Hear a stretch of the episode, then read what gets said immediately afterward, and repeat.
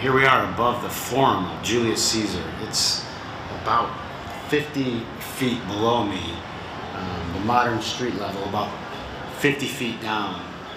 And the archaeologists have sort of unearthed this from the time of Christ and Paul. And uh, it sort of displays the Roman power and the, and the Roman system. And uh, we came here in our series on Romans because Paul writes in his letter uh, to obey those that are in authority. And certainly, all that we read and all that we know about the Romans, there's a lot of stuff that you just would not want to obey. And we even find Paul disobeying certain authorities. But why did he say it? Why, why did he talk about it? You know, in our in our series, we're talking about hope and healing for our world. What the Bible calls salvation. And uh, it seems like par- part of Paul's method, part of what he was saying was, you have to uh, you have to obey when you can. You have to be a part of society. That when people are following laws and following order, um, it brings society to some sense of order. Now, Paul wasn't afraid to challenge when it was wrong, um, and he gives his life for challenging those in authority when he believes that they're wrong. He loses his life for it. But in general, the general idea is you, you got to get along with society. You got to do your part. He says you got to pay your taxes. You got to give what you owe. You got to give respect to people that deserve respect, people in authority. He says they're placed there by God. That's really something to think about. Don't think about the exceptions to the rule, but think about the rule. That when you give respect and you give authority and you pay your taxes or you do your fair share, that's what brings peace and harmony uh, on this earth. And I believe that's what Paul's recipe was when he talked about salvation, God saving, God bringing healing to our world.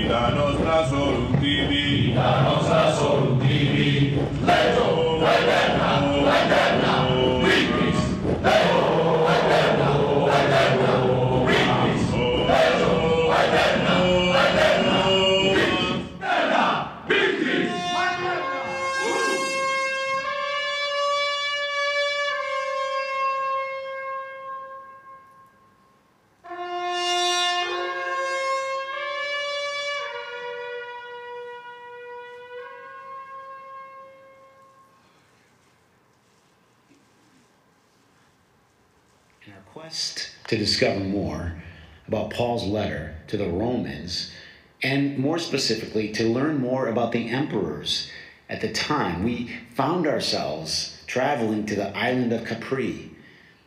Two of the emperors actually put palaces there. And the emperors discovered the island of Capri for very good reason. It is stunningly beautiful, and it is still being discovered by tourists around the world to this day.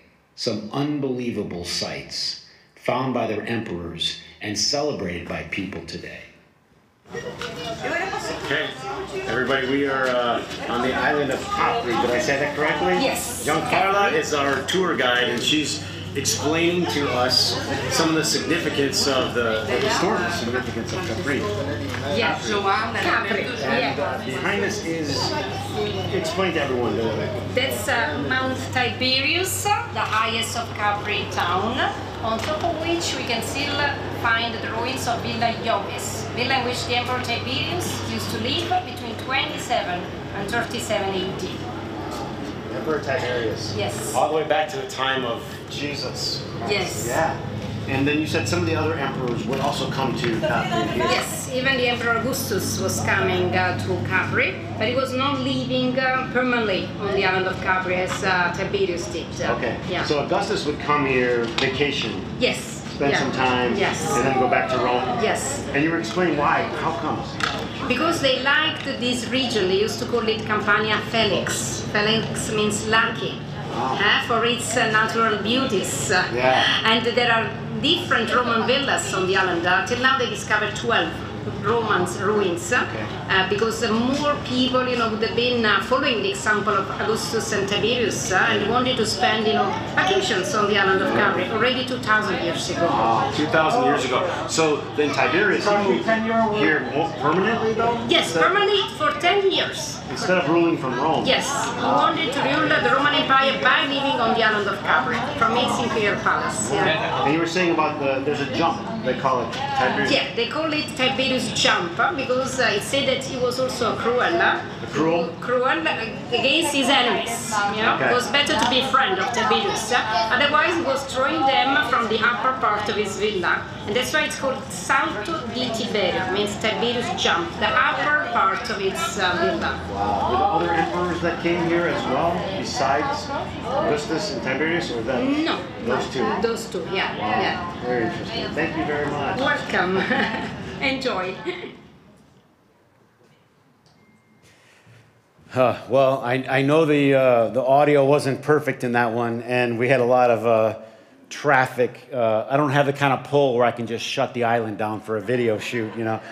But I, but I thought it was worth, uh, and I hope you could pick it up, but I, I thought it was worth hearing.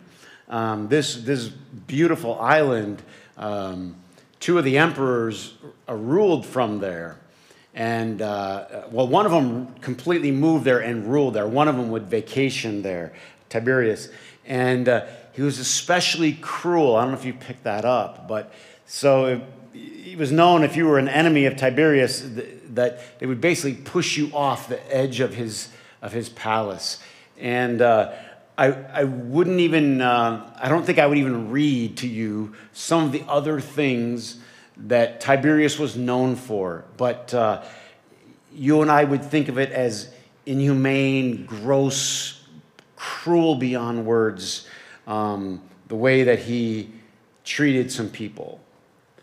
And so I think it's important to put that in the context as we're studying the, the Paul's letter to the Romans, especially when we come to chapter 13. So before I read, um, man, do I wish, uh, man, do I wish I had, like, we're two months into this letter on Romans, and I wish I had two months for every chapter. I really do. Like, I'm, I'm learning, I, you know, I went to Bible college for four years, and I've been doing this for uh, 20 years plus 10 years. So I've been doing this for a long time. Um, and I, I just find myself learning exponentially as, as we try to slow down and get the context of this. So, I mean, I don't always teach this way, but once in a while I like to stop. And when we read the scriptures, ask ourselves what was going on at the time it was written to help us get some his, historical context to, you know, there was a guy writing this, most people believe 57 AD. um, we also really know that Paul didn't actually write, but he dictated. So someone else was actually writing it. When we say Paul wrote it, Paul would dictate. And then we know it was someone else that would deliver it, uh, a lady named Phoebe in this case. Paul was probably in Corinth at the time, and he had yet to visit Rome, but course, he knew so much about Rome because people had been kicked out of Rome. And as we learned in an earlier message in the series, and so Paul ran into a couple of them, uh, Priscilla and Aquila in Corinth. And so you can imagine Priscilla and Aquila were tent makers like Paul. So Paul's traveling way uh, from, the, from the far eastern part of the Mediterranean, and he's making his way west, wants to get to Rome. And in, in Corinth, which is modern day Greece, he meets this couple, and they're fleeing from Rome because um, one of the emperors had kicked all of the Jews out of Rome. It just so happens that Paul's trade was he was a tent maker. Priscilla and Aquila were also tent makers. And so at a little shop somewhere there in Corinth, they must have talked as they worked their trade. You know, Paul probably said, What's going on in Rome now? How was it when the emperor kicked you, uh, removed you? And then somewhere along the line, Paul decides to pen this letter that we now have in the Bible, in our New Testament, we call the book of Romans. At the time, most likely, 57 AD, Nero was the emperor. Now, there are some nasty emperors in the, in the, in the legacy, but they, Nero, for the, especially for the Christians, was at the top of the list as far as nasty. So I wanted to set that all up as the reality of the context and listen to Paul dictating, listen to Paul dictating this letter. Everyone must submit himself to the governing authorities, for there is no authority except that which is God has established. The authorities that exist have been established by God. Consequently, he who rebels against the authority is rebelling against what God has instituted. And those who do so will bring judgment on themselves. For rulers hold no terror for those who do right, but for those who do wrong. Do you want to be free from fear of the one in authority? Then do what is right, and he will commend you. For he is God's servant to you who do good. But if you do wrong, be afraid, for he does not bear the sword for nothing. He is God's servant. Therefore, it is necessary to submit to authorities not because of the not only because of the possibility of punishment but also because of conscience now as you read this and i told you the historical context you got to somewhere if you were listening you got to go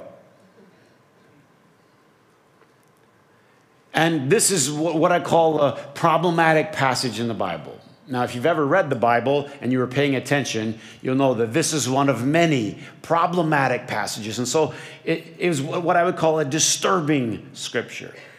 So, part of what I want to do today, if I do a decent, halfway decent job, is I want to talk to you and give a little side lesson, a lesson within the lesson, if I can do that, about what to do with disturbing scriptures. Because here's what happens. Um, people can take a stance. They, read the Bible and they says, I had, I had heard it somewhere in, in, a, in a more, um, I don't know what, how to describe a church, but uh, a literal kind of black and white. This, the Bible says it, that settles it, amen. Did anybody grow up in a church like that? There's nothing to talk about here. All right? Um, and so it's like put on your seatbelt, put on your blinders, buckle in, and deal with it, right? Because I found it in the Bible. And then there's a, and, and oftentimes in reaction to that, there's a whole generation that's growing up that's going, that's a bunch of nonsense, I'll use the word. And that's exactly why I'm leaving the church. And that's exactly why I'm getting away from all that kind of talk. Because the kind of people that just put their head down and just swallow this stuff. And what I would like to do is maybe offer you a middle ground. Or you don't have to just put your head down and just say, well, that's what it says, and so that's what I need to do. Or maybe you don't have to just totally rebel because you, you maybe there's something in the middle called wisdom. Uh, we used to call it also common sense back when we believed in that sort of thing. But what? Now, be, before I I talk more about this, and I think there's, there's a lot that needs to be said about this. What do we do with disturbing scriptures? In this case, if Nero's in power, or one of these other rulers that we've talked about, and the, Paul's saying, just submit to them, that seems problematic.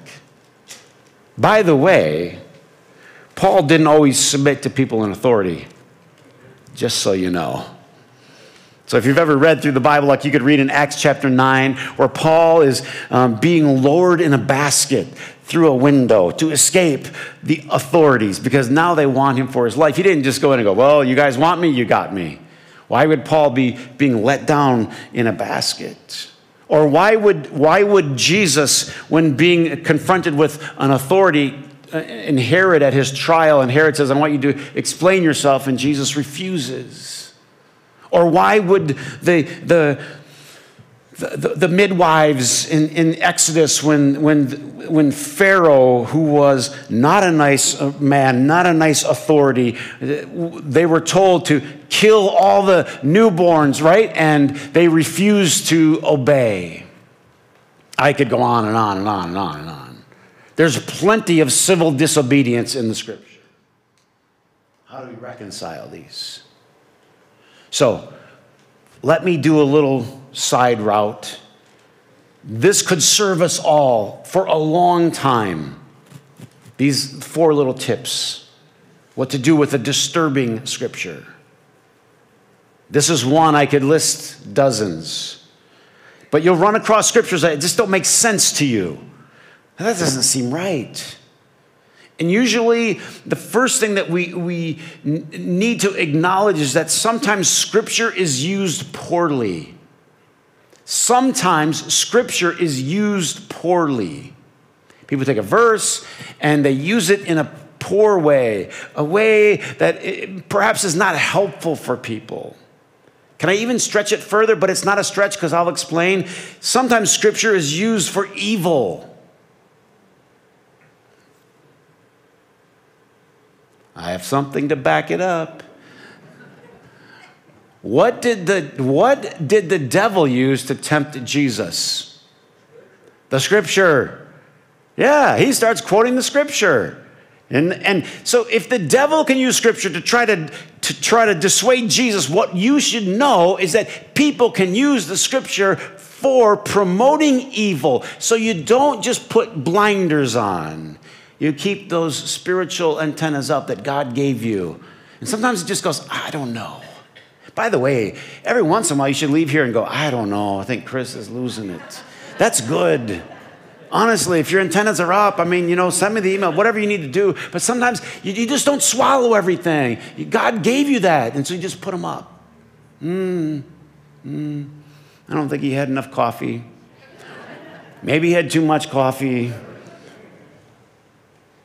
But you must note the scriptures can be used poorly and are used for evil. And I could use the, the scripture in where, where Satan tempts Jesus using scripture. Or you could go through some horrific human history, including people like Adolf Hitler was not afraid of the scripture.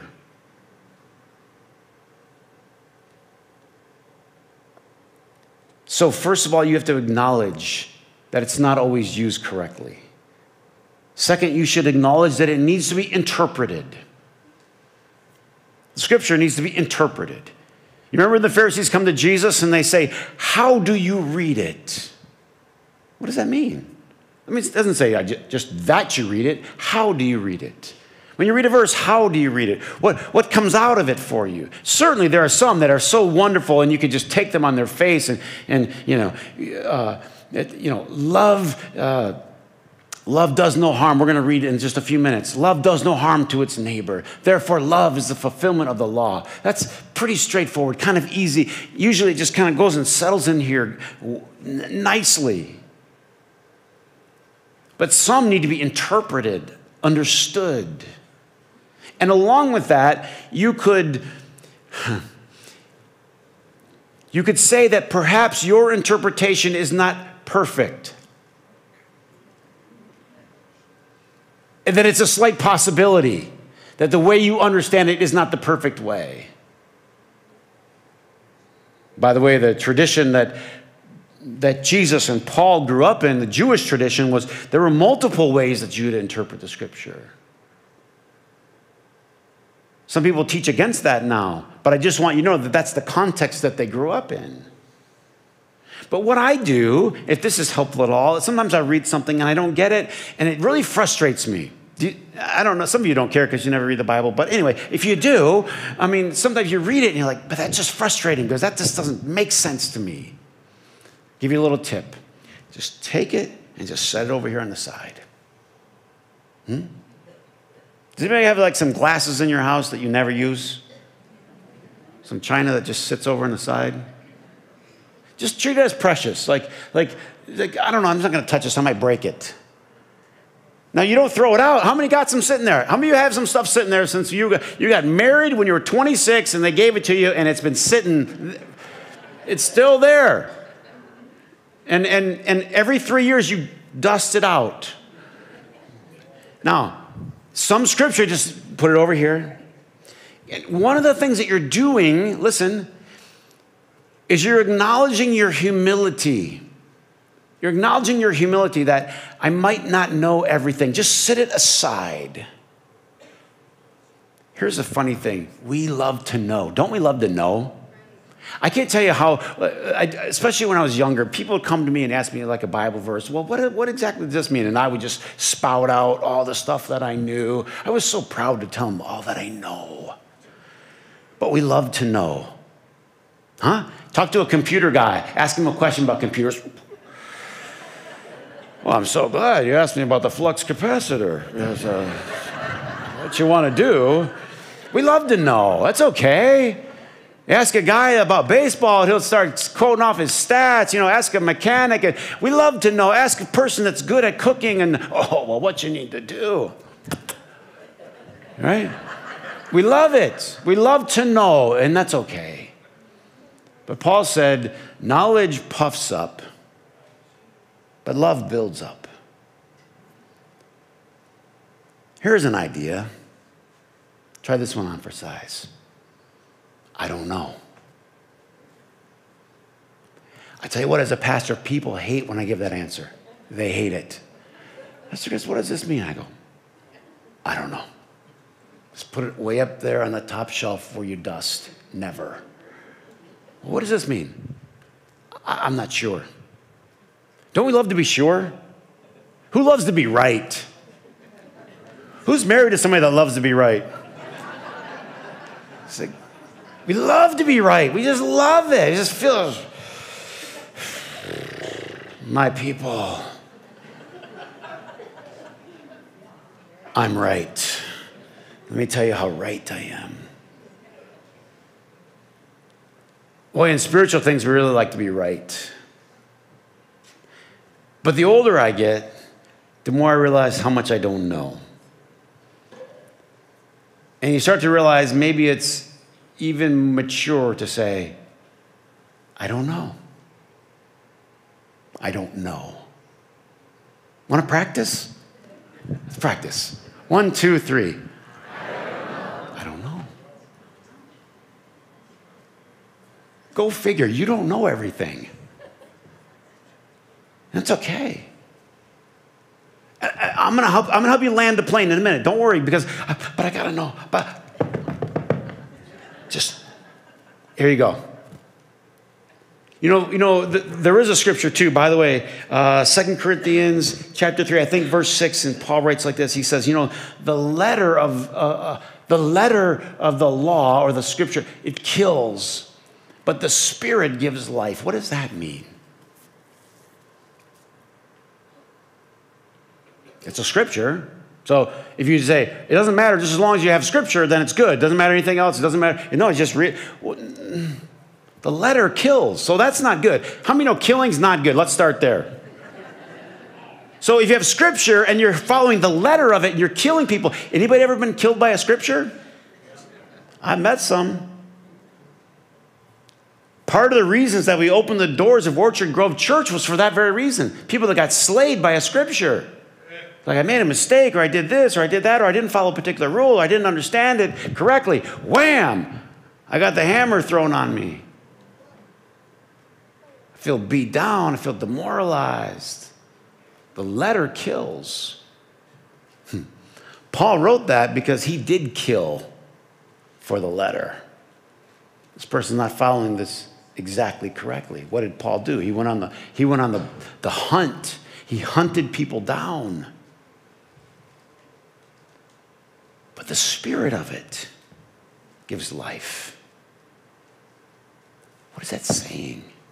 We got to find the spirit of it.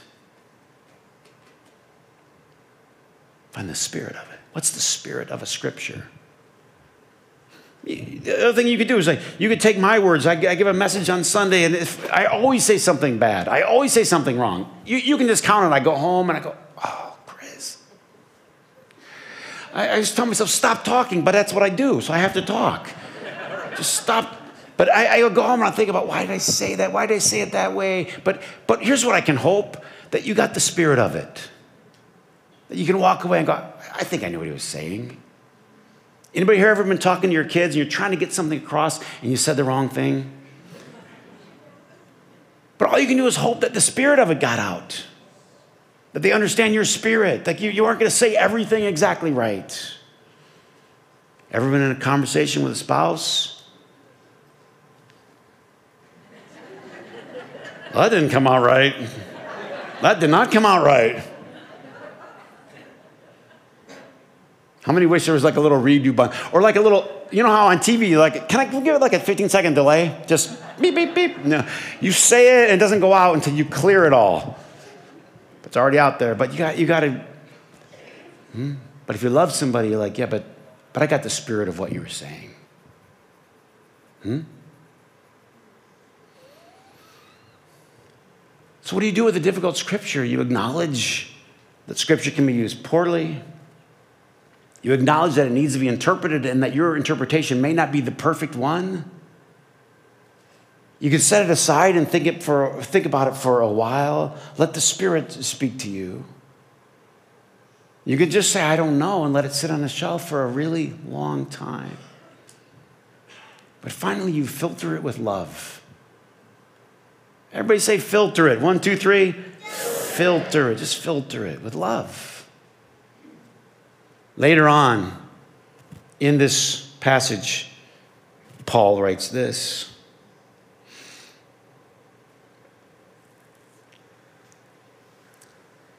All the commandments, whatever they might be, he goes through them. He's like coveting, murder, etc., etc. Whatever other commandments, he goes, they're all summed up in this one rule love your neighbor as yourself. Some of you are thinking, I think I've heard that here before.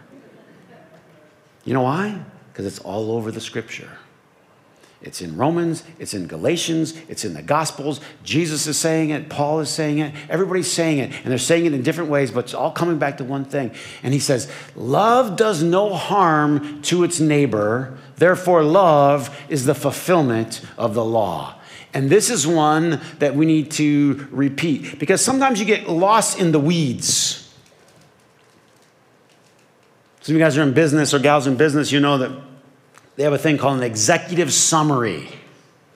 Meaning, like, I don't want to read all the details right now, like another day, but could you just give me the, the main points?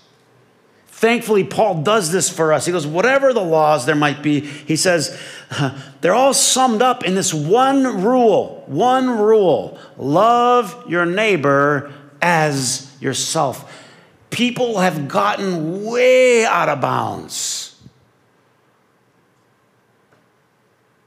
Love your neighbor as yourself. Let's practice it. Let's say it together. Ready? One, two, three. Love your neighbor as sums up the whole thing. What's it about? Boy, I could have saved a lot of money in four years going to college. What's it all about? Love your neighbor as yourself.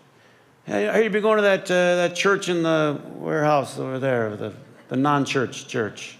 Yeah. What the, what, what the heck's going on there? What's it about? Love your neighbor as yourself. No, no, but there's got to be a bunch of other stuff, right? Like, uh, love your neighbor as yourself. I mean, why go past Jesus or Paul? Why take it any further than those two? Beautiful dedication today. Oh, what a beautiful family. What a beautiful young boy. I love all the traditions in church. I do. I love them. I love sharing the Lord's Supper. I love baptizing people as adults. I love all of it. But everything just boils down to one thing love your neighbor as yourself. So when I find a disturbing scripture, I got to get it in the filter and go, I don't know, I don't know, I don't know. But Paul writes this next. He says, Love does no harm to its neighbor. Love does no harm to its neighbor. Therefore, love is the fulfillment of the law. That makes sense. Ready? It's like the Christian Hippocratic oath do no harm. Do no harm. That's not even that hard, really. Just, just try not to hurt people. Be nice.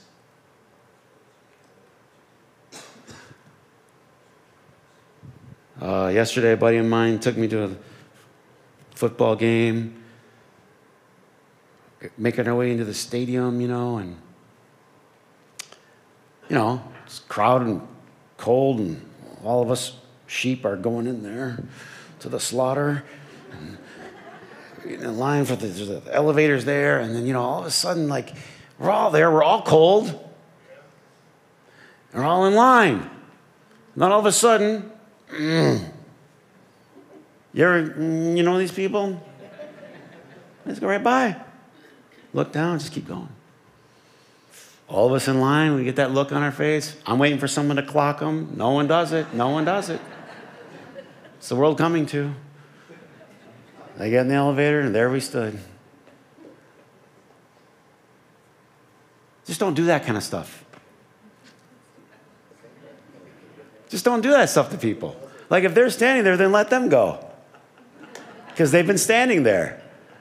Now, I've never done anything to offend anybody, so I'm in the clear, but you see these things in the world. Don't, just don't harm people. And that would really, that would just uh, kind of include any level of harm, wouldn't it? Like, it'd be like saying something nasty about them. That hurts, doesn't it? Who grew up with, Sticks and stones will break my, but words will never, right? And other lies that you learned in kindergarten, right? And it was some way for the teacher to get you to toughen up and, you know, for the teacher really to not have to deal with it. They taught you that. But as an adult, you know, boy, that's not true.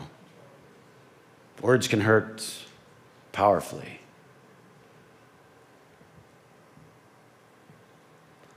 Who here could cool down your thumbs a little bit? Hmm?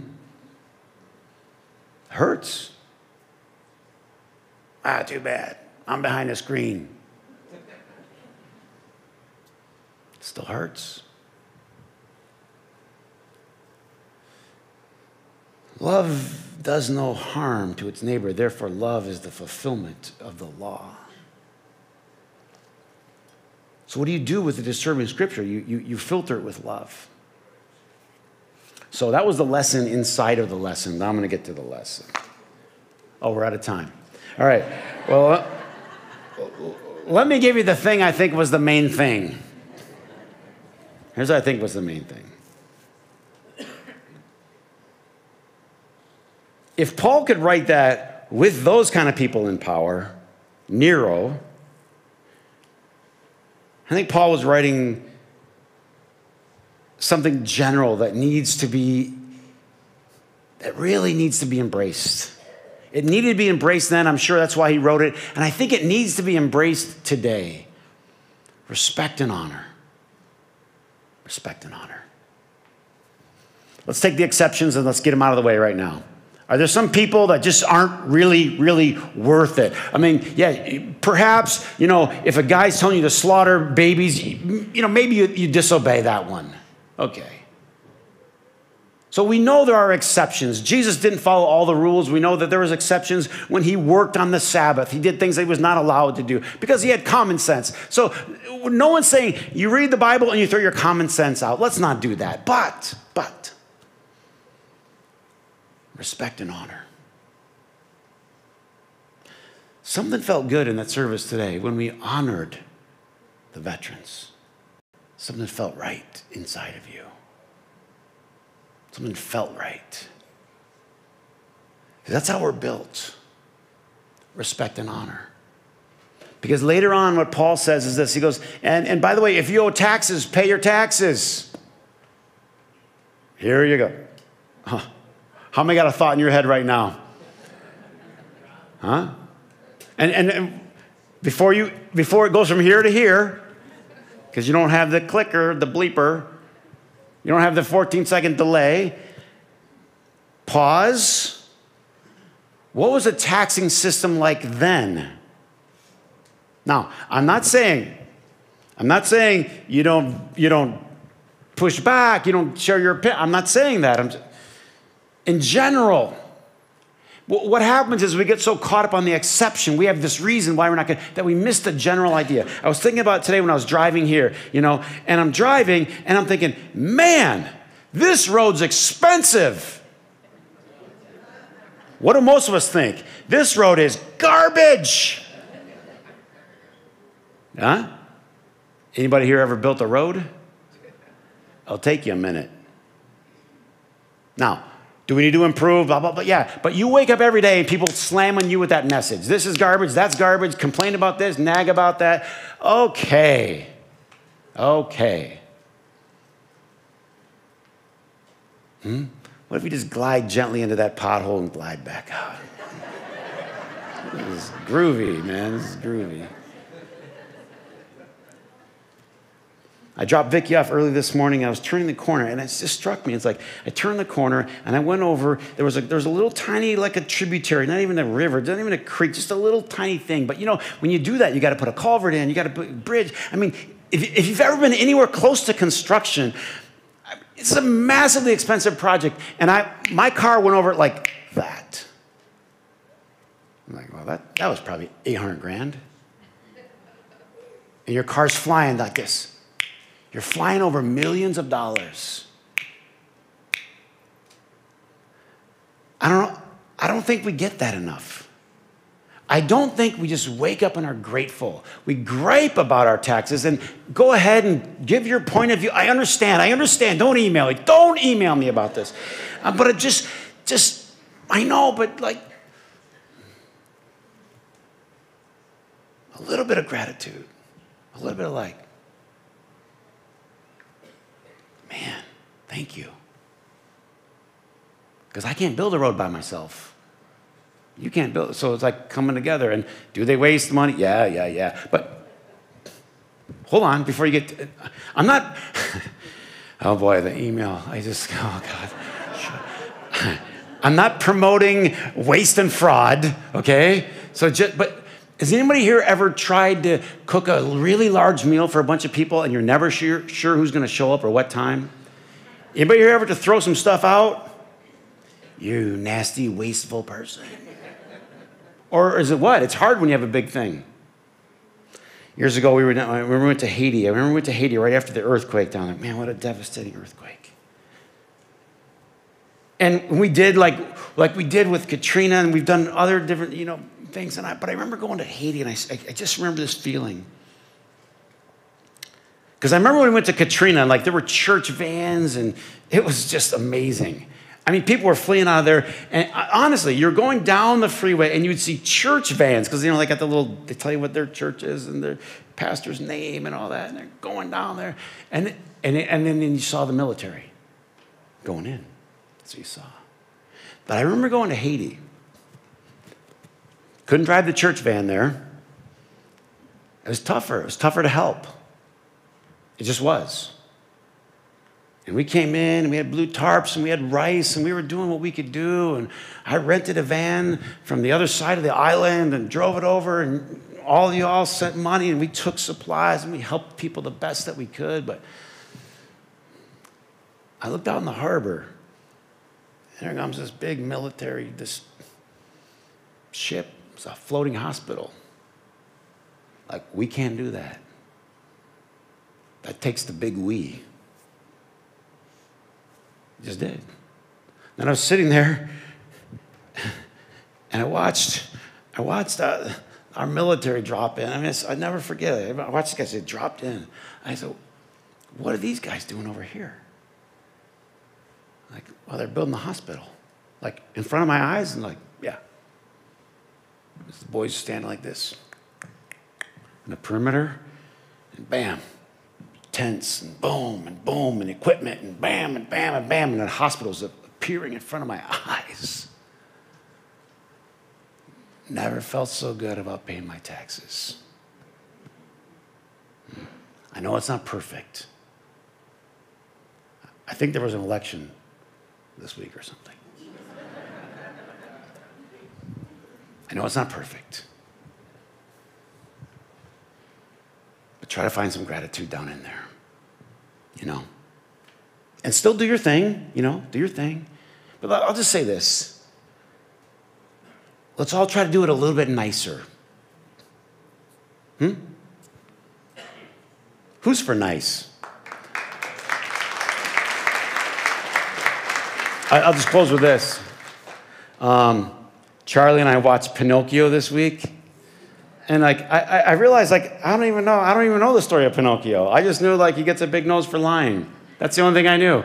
And I don't think I'd ever watched the story. So I sat and watched the whole story with Charlie. And and and Pinocchio joins these boys who are going to Pleasure Island and they're so stoked pleasure island. And i mean if you, if you know it there's, there's carnival rides and it's and they're just stoked because when you go to pleasure island you can do whatever you want.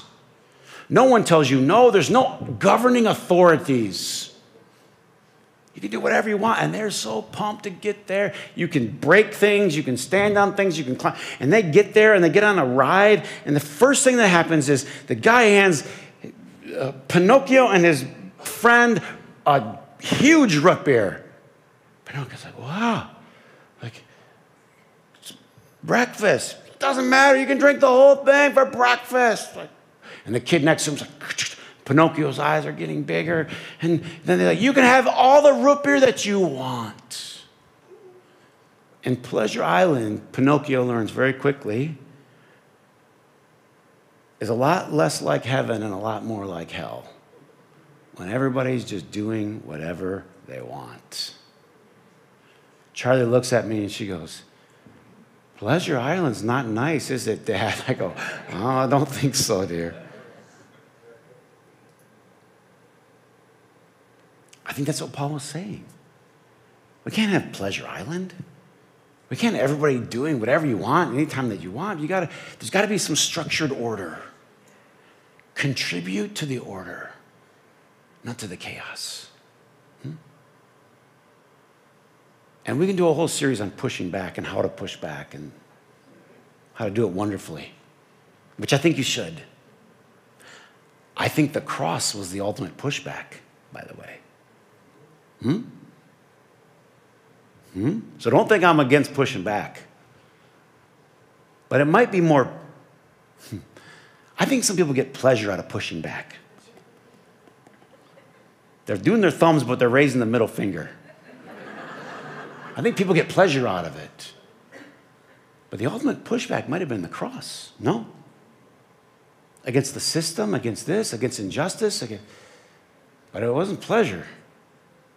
That was no pleasure island, friend. It was costly. Years ago, I actually got the privilege of bringing him to the stage. Some of you met Dr. Anderson, but I met him coincidentally golfing, and he's, he's in his well into his 90s now, and he was telling me about um, protesting with Dr. King, and I, I finally had to ask him. I just, I just said, I just, "Can I just ask you?" I don't, I don't mean to be disrespectful, but I just because he was telling me about getting locked up and all this stuff, and he was just trying to for civil. rights. And he goes, "I said, I, are you bitter?" He goes, oh, "No, no. We were, we were taught. Martin taught us." Not to be bitter. He taught us not to be bitter. Wouldn't that be great if we could push back without bitter? And I learned something. I had no, I never knew this. He said you had to go to, you had to go to training to protest. You had to go to church, sit in a class to march on the streets. It wasn't just any Tom, Dick, and Harry go walking around with Dr. King. You had to learn how to behave yourself. You had to have it in here.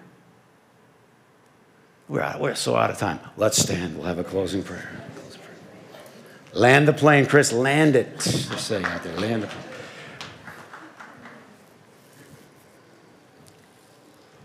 Hmm. God is good. You know, Jesus is.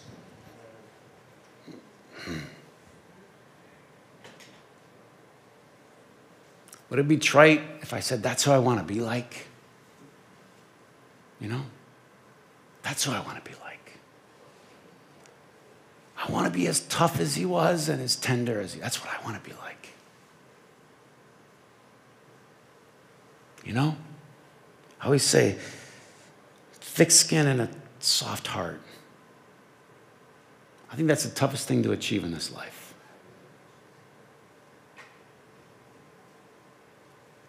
Who here wants to be like Jesus? Huh? That's what I want to be like. That's what I want to be like. Loving God, we pause in your presence. We thank you for your grace. Help us all to do our part, to obey whenever we can, to do our best, to be a team player in this thing called life. And when we need to push back, help us to do it with grace, dignity, and the Spirit of Jesus, with love oozing from every pore of our body. It's a tall one, it's a tall order, but give us the grace to do so. In Christ's name, amen. amen.